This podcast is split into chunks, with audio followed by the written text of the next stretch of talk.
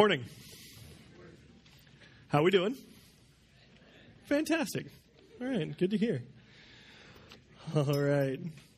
About six months ago or so, um, I didn't really put this on my calendar, I didn't mark it, but I think it was six months or so ago. I was having a, uh, this, I don't know, it was a, a, really weird time in my life. Um, I was honestly acting like a child, um, and uh, which is not a good thing for a 27 year old guy to do, by the way. I don't know if you knew that.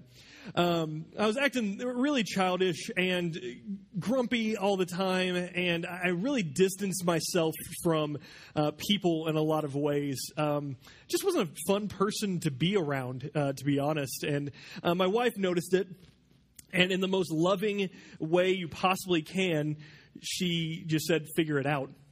Um, she she realized that uh, how I was wasn't me. How I was acting was not me, and so she she really lovingly uh, encouraged me. She just said, "Hell, you need to figure this out because how you're acting, it, it, it's not you. It's not." Um, godly. It's very, very selfish and self centered. And um, I said, okay.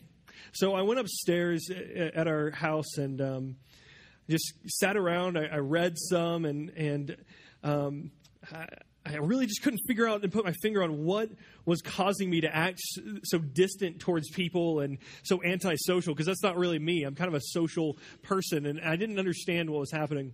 So I went to our spare room, and if your spare room is at your house, uh, is anything like ours, uh, if you have one, uh, it just becomes the junk room. Um, and so I uh, went to our, our spare room um, and I went into the closet and found my uh, baseball glove and a baseball. And so I began just tossing a baseball up in the air while laying on our, our spare bed. And uh, this was a way that I thought, uh, went through a thinking process when I was a kid. You know, just it was a way to clear my thoughts and, and really think about things. So I just toss a baseball up in the air, usually go outside and do it, and whatever. Um, so I thought, surely, as an adult, I'll be able to do this now. And what I, I came to realize through this whole process was honestly, um, I missed many of my friends. And uh, it was a really sad and mopey Kyle moment, honestly. And if you were there to see it, you'd, you'd be like, seriously, dude, get over yourself.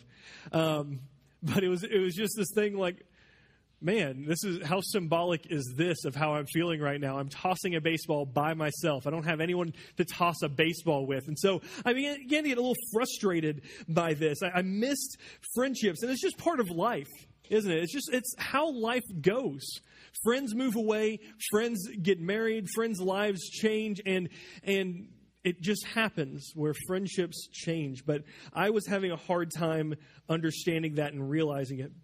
You see, from the second we're in kindergarten to when we graduate high school, we really have our pick of friends. That's just how it goes. We are surrounded by hundreds of people our same age, and um, you have your pick of uh, of people, and you're bound to find, find someone who's somewhat like you. And so it's really easy to find friends in, um, in high school and middle school and all that stuff. In fact, it's one of the things I always encourage the, the students in the student ministry. I'm just always telling them listen, the time you have now is going to be unlike anything you'll ever experience in life. And we all understand that. You are never again going to be around 600 people all at one time every single day, all of which um, have the s- same passion to complete school and stuff like that. All of you have at least one thing in common. And so, um, I, encourage the students all the time to take advantage of these friendships and these relationships that, that, you, that you build because when life happens, it um, you tend to lose friendships and see fr- friendships fade away. In fact, I think if I asked um, many of you who are parents, what what's one of the um, things that's most important to you uh, when you're parenting your kids, I think within the top three would be their friends my uh, my dad five years ago i was working at another church and i asked my dad to put together this parent resource for me and it was i just asked my dad to go over his greatest fears in parenting. And my dad's a really wise guy. He's a great writer and he agreed to this. And so he wrote five fears and if you would ever want this i could gladly give it to you because he did an excellent job on it. But on the top of the list of the five fears he said they were in no particular order but i found it interesting that the top one was friends our friendships. um, for me and my brothers. And this is what he said. I, I pulled this back up. He said this I was always concerned about who my sons were hanging out with. Not that I would run background checks or anything, I just wanted to hear names. Names gave us something we could latch onto. We could ask questions, we could have conversations, and we were fortunate that our sons had some wonderful friends that enriched their lives tre- tremendously, and we never had to ask them to disassociate themselves with anyone. And he was right. Me and my brothers chose incredible friends. We chose um, friends that really cared for us. Um, and I think that's what was hitting me the hardest was because I've always had these close friends. My uh, best friend in the entire world, his name's Andrew. And me and him have been friends since second grade. That's almost 19 years we've been friends, and that's rare to see such a deep friendship last so incredibly long. Um, and, and I, I, never really understood that until talking with some of my other friends. Like, eh, I don't have anybody like that in my life. But what happened um, around this time, uh, six, seven months ago, or whatever, when I was feeling this way, was um, Andrew uh, had um, his first son was born um, six months after that. So his firstborn son, six months old, and he's taking care of him.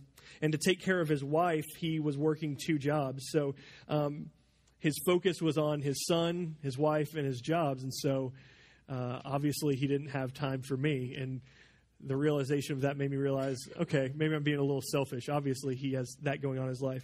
Then I thought about my friend Gabe. Gabe is a great friend of mine, very close to him, but he's seeking a theater theater degree, degree at TCU, and so he's always in these plays. He's always busy, and so um, I, he didn't have time for me. And I'm like, well, seeking his dreams, so I can't be upset with him. Again, selfishness on my part.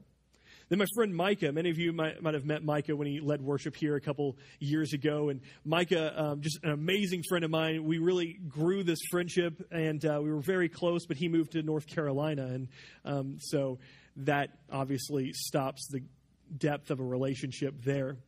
His uh, Micah's brother Josh, another close friend of mine, uh, moved to New Jersey.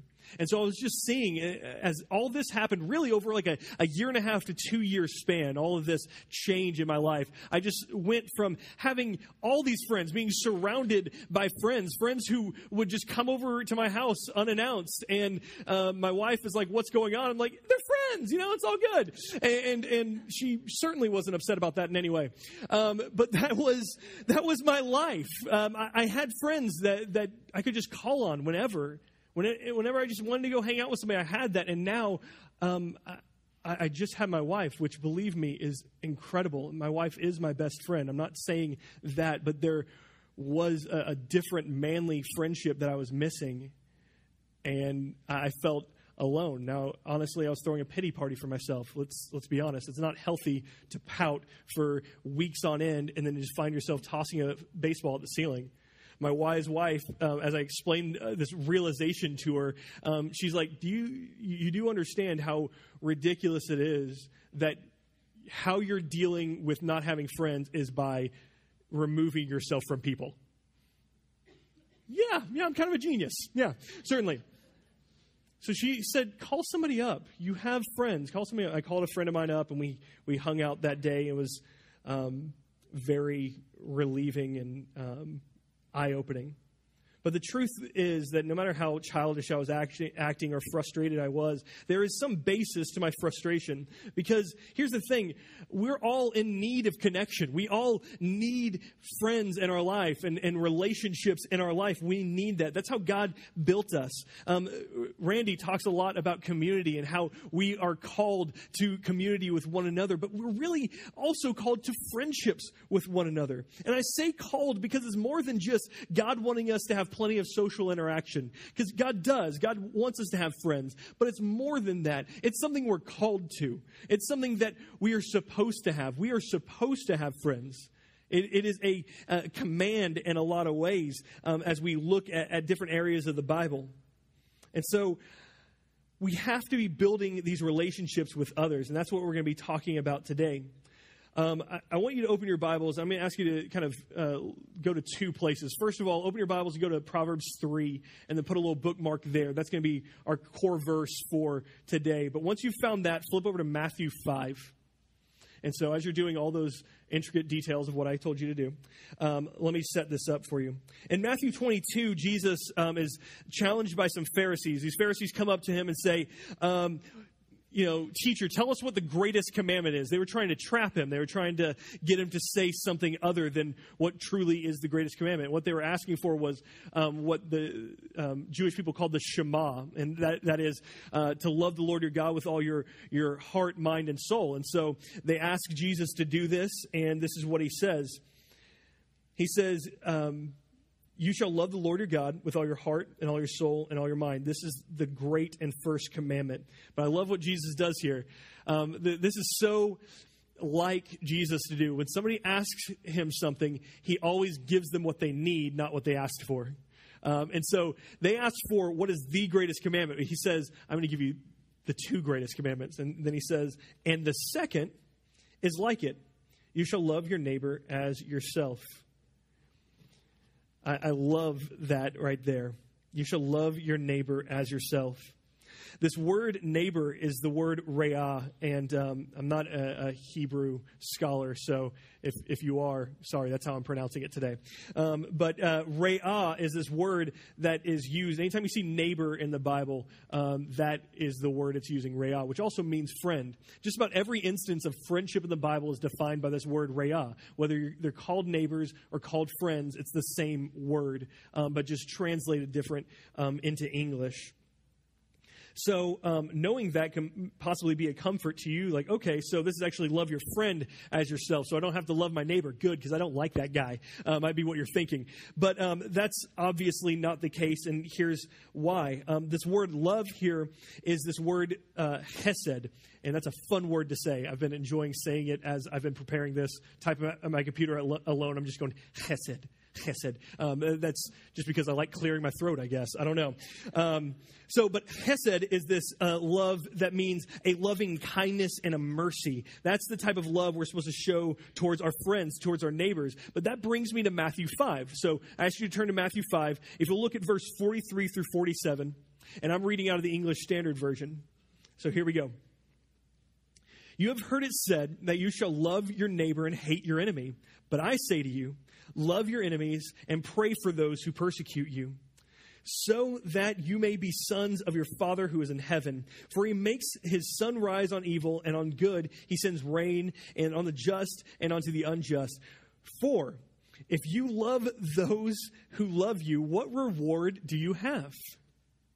Do not even tax collectors do the same? And if you greet your brothers, greet only your brothers, uh, what more are you doing than others? Do not even Gentiles do the same? You therefore must be perfect as your heavenly Father is perfect. I know, why do I have to remind you of the love your enemies verse? But the same word for love in this verse is the same word he uses for love in verse 22. It's that Hesed love that we are supposed to love our enemies with kindness and mercy.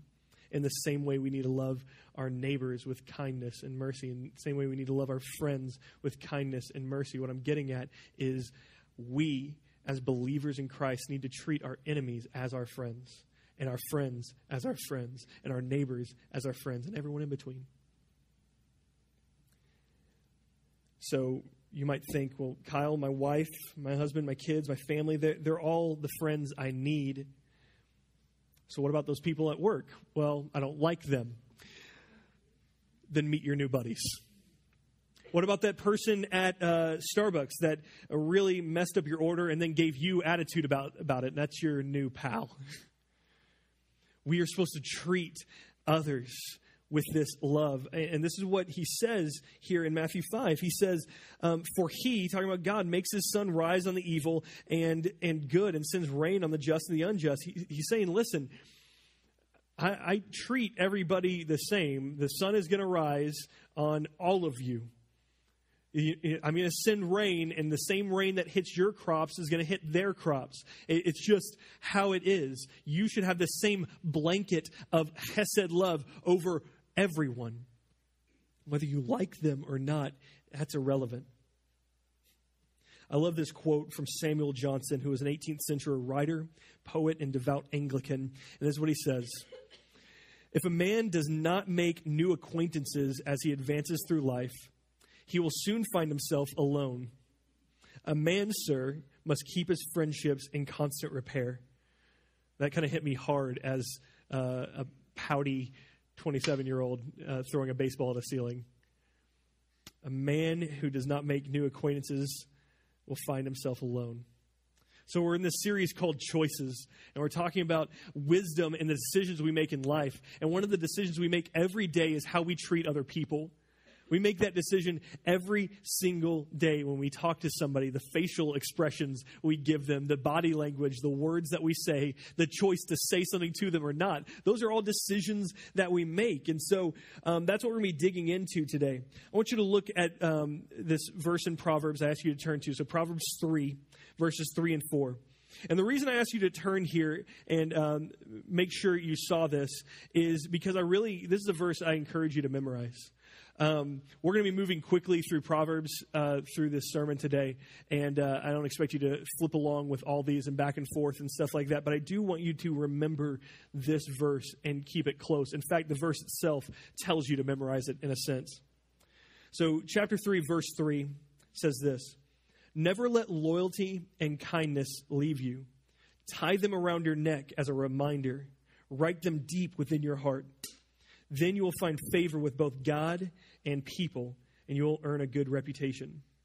Again, I love how it tells you listen, write this on your heart, keep it around your neck. Remember this passage, remember it. Remember never to let loyalty and kindness leave you. And here's the interesting thing that, that word kindness there is interchangeable with love. That, that word is hesed. It's the same word, same Hebrew word there.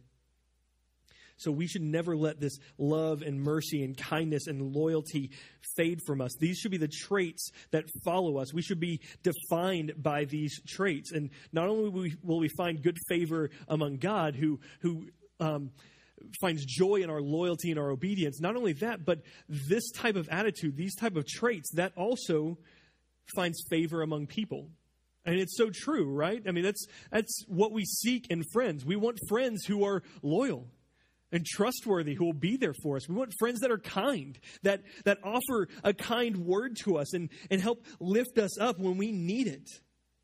We want friends that show mercy when we do something wrong. We, we need that from a friend. We don't want a friend that is not trustworthy or not there. We're not always uh, um, fond of the friend who has all the answers but can't deliver it with any sort of kindness or gentleness, but they deliver it with arrogance and condescension. It's obvious out of those two concepts of friends which friend we would want. We want the trustworthy, kind hearted, merciful friend. But the difficult question about that is which type of friend are you? When you treat other people, when you talk with other people, close friends or, or acquaintances, and every, everyone in between, how do you treat them? Do you treat them with that, that Hesed love, that kindness, that mercy? Or you treat them out of your own selfishness? So that's what we're going to be talking about this morning. Um, that really sets up that verse there, uh, chapter 3, verse 3 and 4 really sets up what we're going to talk about that love must be the foundation of every friendship. Every friendship we have, love has to be at the center of it. That's just how it is. And again, we have to realize that we're called to consider everyone friends in a sense. Everyone is supposed to be that re'ah, that that um, that neighbor, that that friend, that acquaintance. We're supposed to treat everybody with the same amount of love. And so love has to be the foundation of every friendship, every relationship. So let's talk uh, about this. Let's take a look at how we love. How should we love in these friendships? And we're going to be taking a look at several proverbs here. The first thing we realize is that loving friends forgive. Loving friends show forgiveness. Proverbs 10:12 says this: Hatred stirs up strife, but love covers all offenses. Then Proverbs 17 9 says this Love prospers when a fault is forgiven, but dwelling on it separates close friends. Wow, how true is that, right? Dwelling on, on something without forgiving it really can tear apart friendships. We should love in such a way that it overpowers our faults and our offenses. It overpowers these things that people have done wrong. And I think this is one of the keys in building relationships with others. It really strengthens uh, relationships when a friend is able to forgive you or, or uh, trust you or continue to consider you a friend despite your weaknesses, despite the bruises and the dings of your life, in a sense, um, that's when you know you have a true friend, right? That's when you know you have a true friend. I'll never forget when my um, my wife did this for me, and it was when we were dating, and I really realized she was going to be a girl that I would be around for a while. So we were dating, and um, I, I did something wrong, and I was in, pretty insecure at the time because uh, my last relationship, uh, romantic relationship, just didn't end well, and um, it, it, was uh, very difficult on me. I, I, felt very insecure, and so when I did something wrong, I found myself overly apologizing to my wife. Uh, well, she wasn't my wife then. That would have been weird. Um, my girlfriend at the time. So I, I found myself um, overly apologizing to Maddie, and, and so I would say, you know, Maddie, I'm sorry. I'm sorry. I, I hope you can forgive me. I'm so sorry about that. Then 30 minutes later, I found the need to do the same over again. Sorry, so sorry, so sorry about that. Sorry, sorry, sorry, sorry, sorry. Three hours later, I'm still saying sorry, sorry, so sorry, hoping forgive me. Gosh, I'm an idiot. Sorry, sorry, so sorry. And eventually, Maddie was just like, Why do you say sorry so much? Once should be enough. If you mean it, then just say it once and mean it and show it. And and that was so true. She had already forgiven me for that. She had already shown that for, to me. And she didn't need me to constantly remind her that I was sorry in order for her to forgive me. Granted, I ha- had to then apologize for saying sorry so many times. but I figured it out eventually. It's in this forgiveness that we, we realized we had this lasting relationship. I didn't have to walk on eggshells around her. I didn't um, have to do any of that. But I respected her enough not to abuse that forgiveness either. I still know that if I make a mistake, she'll forgive me, and she'll um, she'll love me through it. Where showing forgiveness is difficult, though, is with those we don't care much about don't care as much about as Maddie cared about me. Those in your mind who subconsciously you would consider undeserving of your forgiveness. You wouldn't say that. You wouldn't look at somebody and say, You're undeserving of my forgiveness. You wouldn't do that. But, but you know that happens, right? Where somebody um, says something to you in passing, maybe criticizes you in some sort of way, and you just choose in your mind that person's a jerk. I'm just going to excommunicate myself from them. They are not deserving of my forgiveness. And so we've fallen into this trap of shunning someone because of one instance and one offense. That's exactly exactly what God does for us though, right? He looks at us in this offense, but he forgives. He does the exact opposite of what we do so many times to people. He forgives us. He looks at us, a people who have lost their passion for Him and in many ways have turned our, our backs on, on Him, and we do so daily. But He chose to forgive us. He sent His Son to die for us so that we might know Him, that we might have a relationship with Him, and so we can receive that forgiveness. A forgiveness that forgives a lifetime of unrighteousness. Because he knows that even though when we accept Christ and when we choose um, to, to give our lives over to God, he knows that we still have a flesh that desires sin and we still will stumble and we will still fall in sin. He knows that, and yet he has given us this blanket of grace. And how amazing is it that he says, All of your lifetime of unrighteousness from birth to death, I forgive. And yet, when we are offended in the slightest bit, we say, No. I'm sorry. I can't. I can't forgive you. Uh, the other night, uh, Wednesday night, I was talking to the students about um, anger.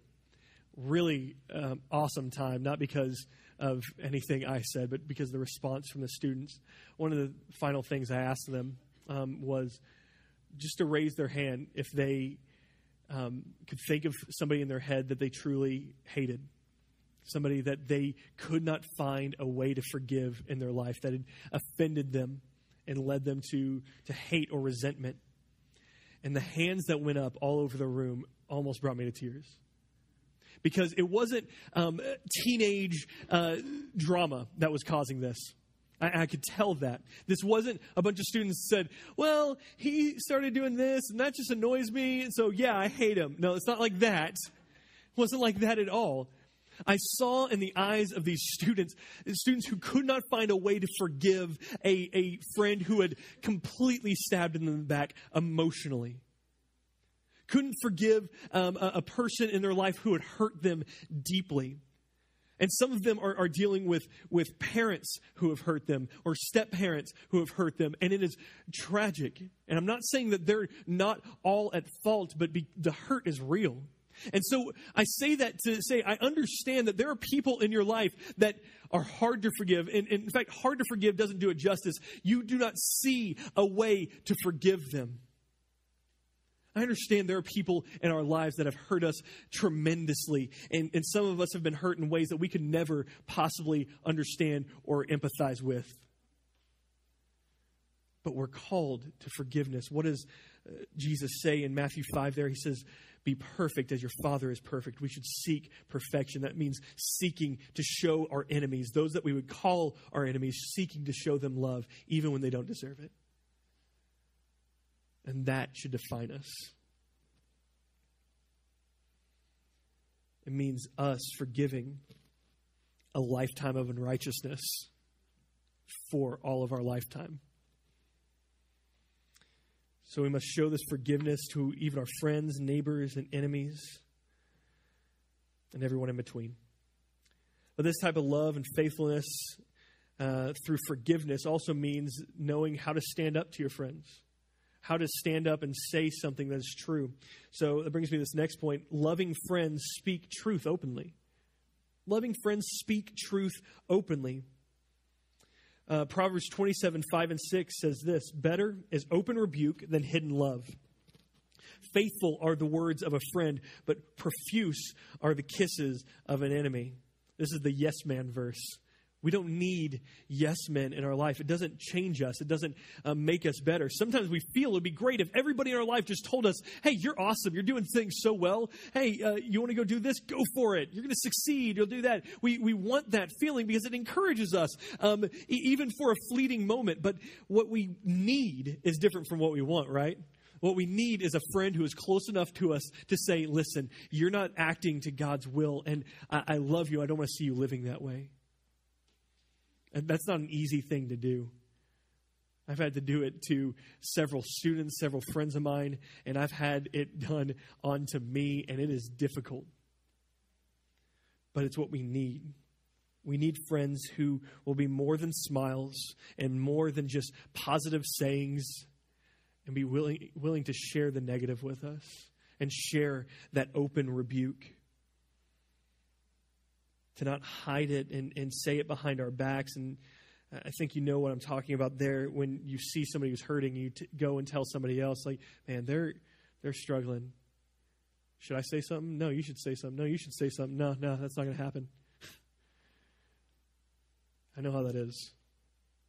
But we need to be friends who will speak openly to others and share that open rebuke because it is out of love. And that's important. It has to be out of that same Hesed love. It has to be out of that same kindness and mercy. Because if, if not, we fall into being cruel. So there's this balance to it, right? So that brings me to the next point. A loving friend is not cruel. So, yes, we have to share this truth openly, but we can't be cruel about it. We can't be malicious about it. I had a uh, football coach when I was in uh, middle school, and he was an awful man. Um, he was just a mean, mean person. And uh, he was angry all the time. And he was trying to earn our respect by putting the fear of God into us, basically. He would yell at us um, constantly. Anytime we did something right, he yelled at us. We did something wrong, he yelled at us. Um, and he, he just about daily broke a clipboard. Um, he would just throw it on the ground, snap. Um, that was until the other coaches, as a joke, made a clipboard for him made out of like three quarter inch plywood. It was really funny to us too until he broke that one too. Uh, and we're like, what is wrong with this guy? I, I remember um, eh, so many of, of so much of what he did was almost borderline illegal. Like once he got upset at at a uh, uh, one of the quarterbacks and he told him, "Hey, hold that ball," in like a place kicker formation. So he told him to hold the ball so he could kick it in anger. And so he went to kick it, but he followed through too much and hit the kid's hand and uh, sprained the kid's wrist. And so he was without a quarterback for that week. I mean, that was the anger coming from this coach. Now, nowadays, that coach would probably be sued by those parents, and just uh, that would be the end of it. Um, but that was not the case. He was still on staff at our school the very next year. But something happened that was really interesting our eighth grade year. We didn't care anymore. We had heard it for a year of football and basketball and all these other sports. We had heard it, and it fell on deaf ears, and it was amazing. Not amazing for him because there were, was a mass um, lack of respect for him, where students were blatantly telling him no to his face, and none of the other coaches seemed to care.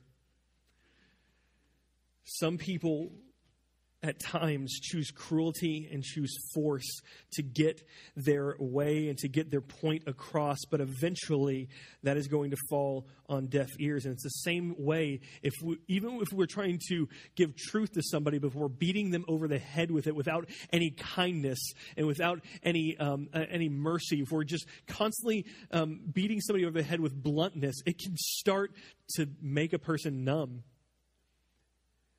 I think we, we all understand the mindset of, of a person just saying, you know what, um, if no one's going to say it, I'm going to say it, and that's just who I'm going to be. I'm going to be that blunt person who just says it. And some people take pride in that, but we shouldn't.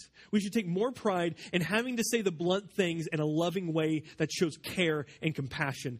That is a lot harder to do. So a loving friend has to share that truth, but they cannot be cruel.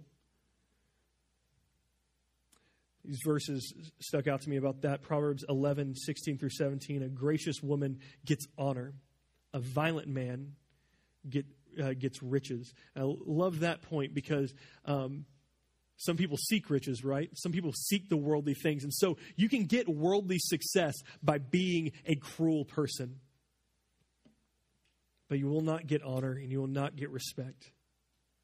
A man who is kind benefits himself, but a cruel man hurts himself.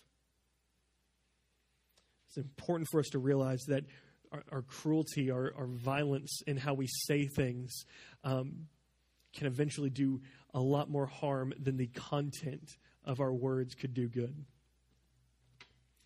The next thing is that a loving friend encourages. A loving friend encourages. Proverbs 12:25 says anxiety in a man's heart weighs him down, but a good word makes him glad. We're all going to face times of worry and stress in our lives. We're going to um, be just in the difficult storms of life, if you will. But if we're going to be a loving friend, we're going to need to be willing to offer a kind word to others, even when our day is not going so well. We need to be willing to do that. It's important for us to realize the, the focus of this.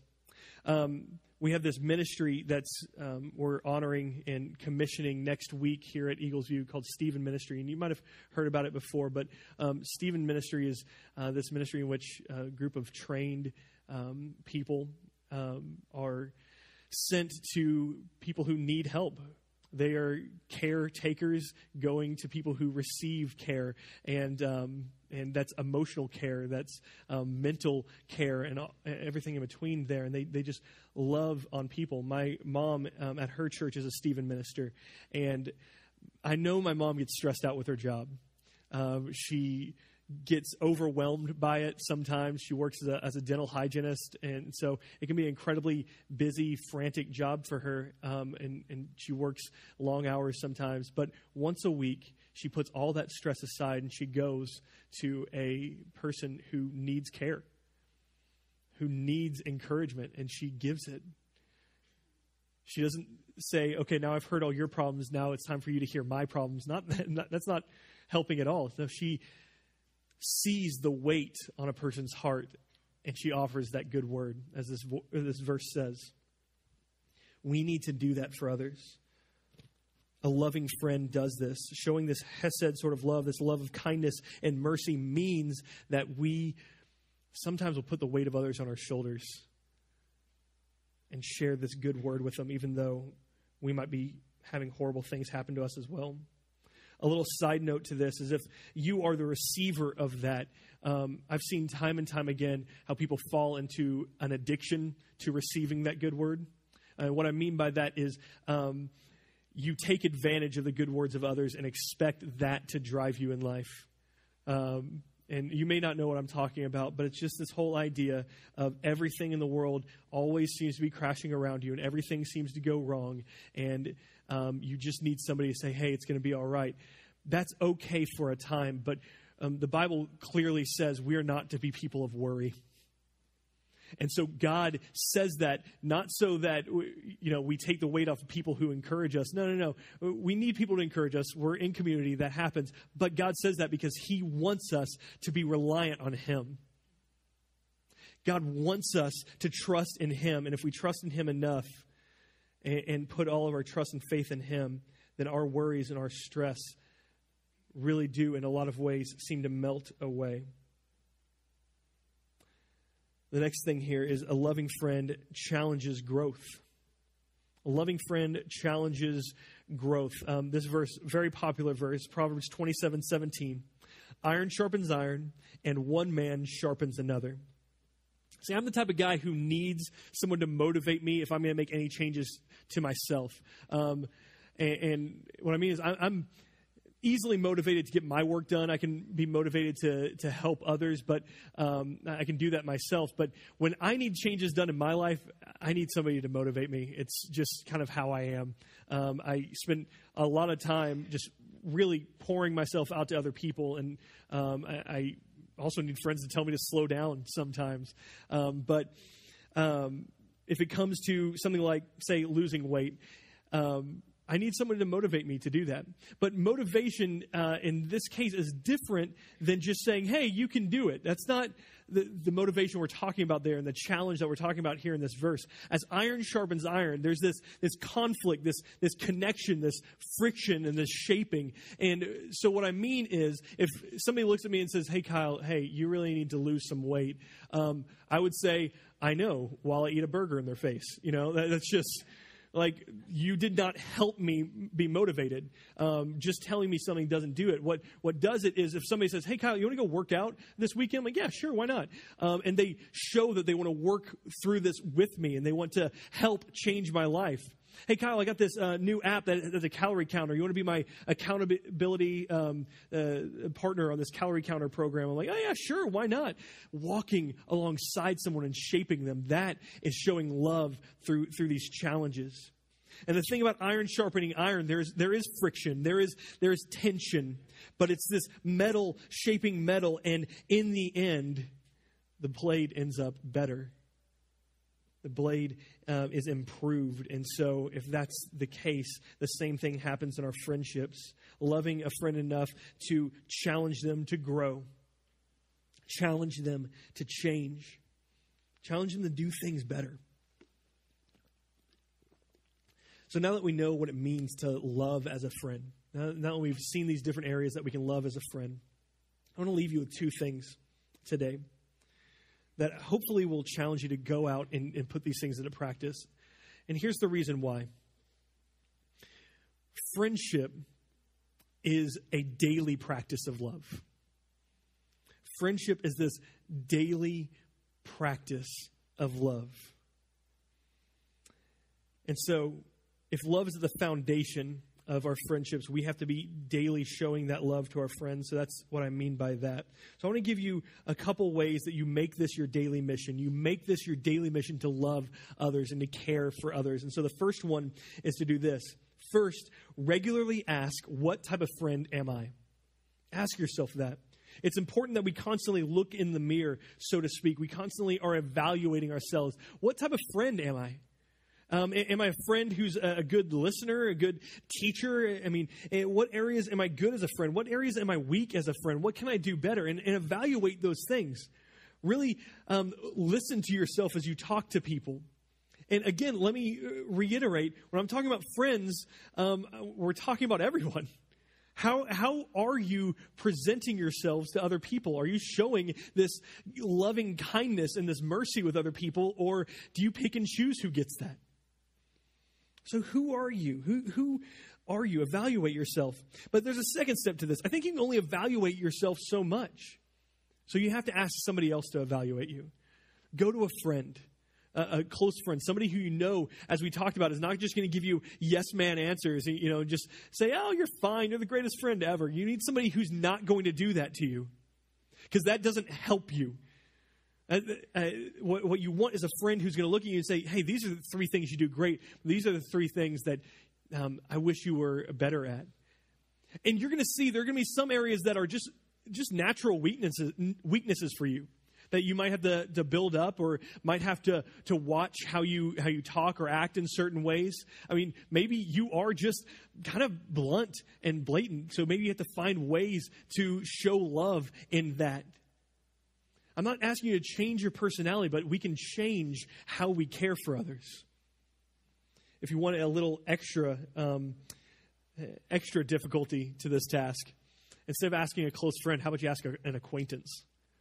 somebody that you only kind of know, um, somebody that you, you, know enough to talk to and that can give you a, a, straight answer, but just say, hey, I'm, I'm doing this thing. I'm just evaluating myself. Um, you might think this is weird, but um, when, when, you see me around the office or when you see me uh, uh, around, um, how do you think I act around people um, generally? And, and how do I look like when I'm, I'm kind of more in a bad mood? What does that look like to you? And you'll be surprised what you find out you might find out that you have a very positive image among your, your peers, which is an amazing thing. Or you might find out there's one um, little thing you can work on that can really change how you interact with people around you. I um, last year at camp had a great night with some uh, of our middle school and high school guys. I asked them, um, "Who wants me to speak blatantly into their lives?" Um, and several of them raised their hand. I don't know if that was wise or not, but they did. Um, and so um, I, I, would, one by one, um, just say, hey, uh, let's go talk. And we go down the hall a little ways so no one else could just hear us and um, I could really share in, in, their lives. And I, I challenged them. I challenge them greatly to step up in their maturity and, and to, to do um, to more, to grow, and to be the man God wants them to be. And some of them, you know, um, some of them it was difficult difficult stuff. Some of them it was a little bit easier, but all of them received challenge. And the um, the cool thing was, not one of those guys pushed back and said, "You're wrong, Kyle." No, no, you see it wrong. Every single one of them took it with uh, a sense of of grace and um, and joy. In fact, the very next day they were putting it into action. And the really cool thing is now when I go back and talk to those guys, or if I see them doing something that's against what I talked to them about, all I have to do is say, hey man, remember when we talked at camp? Oh yeah, got it, got it. Stay on path. So there's a lot of good that can come out of um, opening yourself up to this a- analysis, if you will, because you can have an accountability partner that just pops up like that, and you just say, "Hey, if you see me doing these three things that are, are a little um, off, can you can you just call me out on it?" I mean, you don't have to do it in front of people. Just say, hey, you're, you're kind of, you know, a little rude to that person. You're kind of doing that. That can really change you and grow you. I had a uh, friend of mine do that for me when I was um, an intern at my last church. And uh, it was incredibly eye opening. He just said, Hey, can I speak blatant, blatantly into your life? And I was like, Sure, why not? I'm awesome. Um, Bad idea. Um, but he just uh, lovingly told me, listen, Kyle, you're amazing um, in this area, you're amazing in this area, you work really hard in this area. But um, when you talk to this group of students, um, you, can, you can kind of come off as rude or arrogant. Kyle, you can actually come off as um, this way or that way. And I was sitting there just going, whoa, I had no idea. But because I still remember that conversation, I know that it continually shapes how I interact with not only you, but our students in the student ministry. Here's the last thing I would tell you, and we'll be done. Not only are you supposed to evaluate yourself and allow others to evaluate you, but I'd ask you to know your friends, to get to know your friends. And, and what I mean by this is really to um, to understand where your friends lie in kind of your circle of friendships. And so I'm going to give you guys this visual. I'm going to move out of the way so you can see this a little better. Um, but you may have seen a chart like this um, the concentric circles of friendship. So, no, it's not the Target logo. Um, that's, that's just a chart. We'll get there. Okay, um, the first circle, right at the center there, is a circle of intimacy. These are your, your friends that are closest to you. You invite them into that place of intimacy with you. You, you invite them into closeness with you. Um, you are willing to share the, your deepest um, hurts, your deepest secrets, your, your deepest desires. You're um, willing to share that with them openly, and there's no awkwardness or, or, um, or silliness there or anything like that. Often these are your spiritual friends, your close family members, your spouse, and you should only be able to think about a handful of people that fit in that circle, maybe five, maybe ten, um, uh, ten tops, probably. Me, when I was thinking about this, I probably have six or seven. One guy is borderline. Maybe I'll kick him out. I don't know.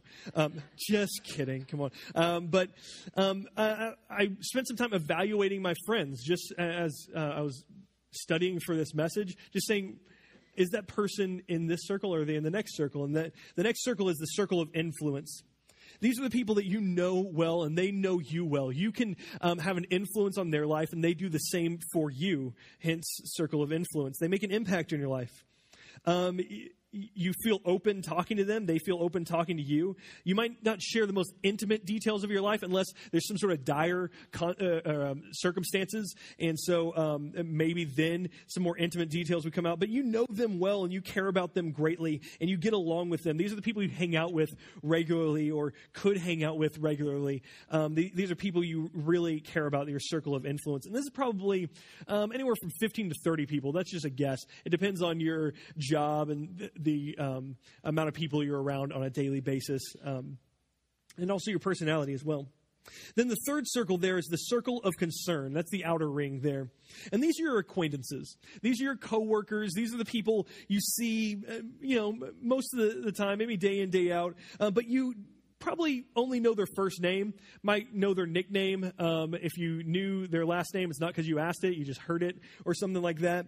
Um, and uh, these are the people, you don't know many details about their lives. You might know that they have two kids or, or they have a poodle, but um, that's, that's about it. Um, and, and, so um, they're acquaintances. You, could have a short conversation with them, you know, how's the weather and stuff like that, but um, you you really don't have a deep relationship with them. They're they're of your concern, but not necessarily going to make an influence on your life um, or anything like that. So you're more aware of them, if anything. And then um, there's another um, group that's not shown on this chart because they're outside the circle, and that would be um, people uh, that are unknown or rejected by you. And so this is a, a, people that is outside your recognition, either because you don't notice them on a daily basis. Um, how I tell the students with um, kids at their school, I tell them that those are your background of life. And it kind of wakes you up to the idea that, yeah, I really make people scenery in my life sometimes. They're just as important to me as the tree I pass on the freeway or something. Um, that, that is how we treat people sometimes. So, it, but it's not a horrible thing. We have to be aware that we do this, but there are just simply people we're not going to know, right? So these are unknown, but there's also people outside the circle that we've chosen to put there. We ignore them. We might know their name, but we do not acknowledge their existence. And so um, we we um, we, we choose to set them outside the circle. We choose to ignore them. And maybe that falls into the category what we were talking about forgiveness. When a person offends you, they're out. I, I'm not going to concern myself with them anymore.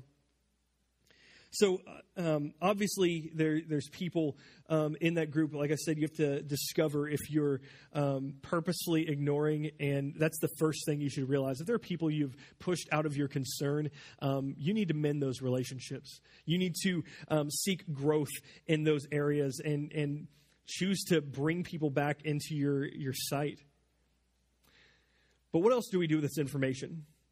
We have to know where our friends land in here, the people we, we know on a daily basis, where they land, and also where your so called enemies fit into this circle.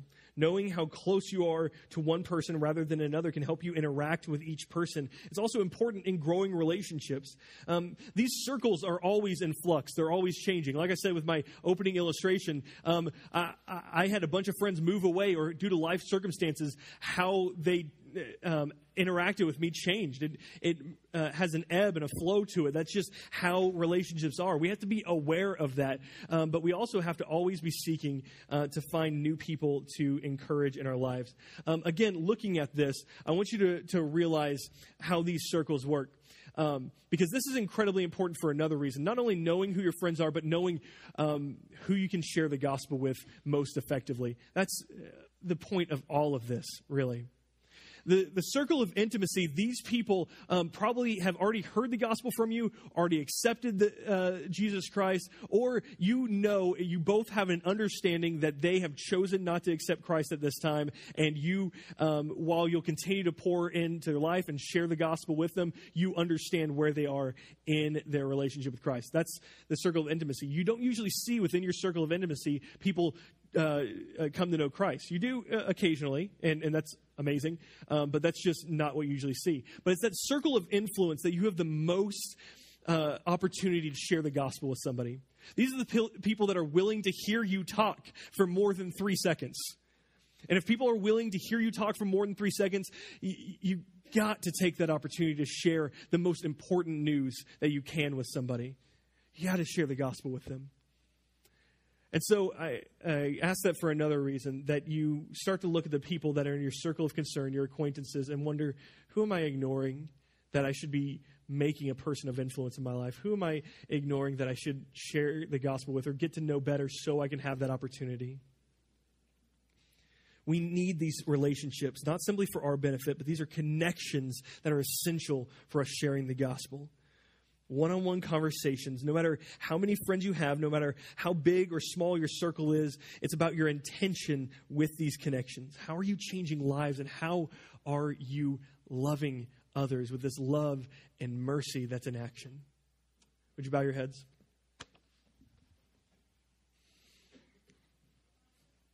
As you sit there, eh, um, I, I, encourage you to just begin to think of one person. Maybe it's a person in that circle of concern that you've kept there, a person you've kept at arm's length that you need to get to know better, someone you need to encourage.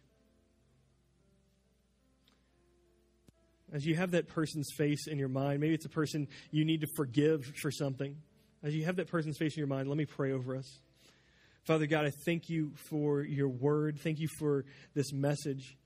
And God, all of this room, we're thinking about people in our lives that we want to cultivate relationships with and we want to, to grow in a relationship with, with the intention of loving them like you've called us to love them. And so, Father, I pray um, over these relationships that God, change will happen, that the gospel will be shared, that your name would be known because we have made a choice to not be all about the relationships we want, not all about um, sharing love with just our closest friends, but God, we would begin sharing love with everybody we'd be known by that. God, may that define us more than anything else. May we be defined by that loving kindness and mercy more than any worldly thing we do. And again, I thank you for this message. Pray that it, it continues to stay bound to our hearts this week and beyond.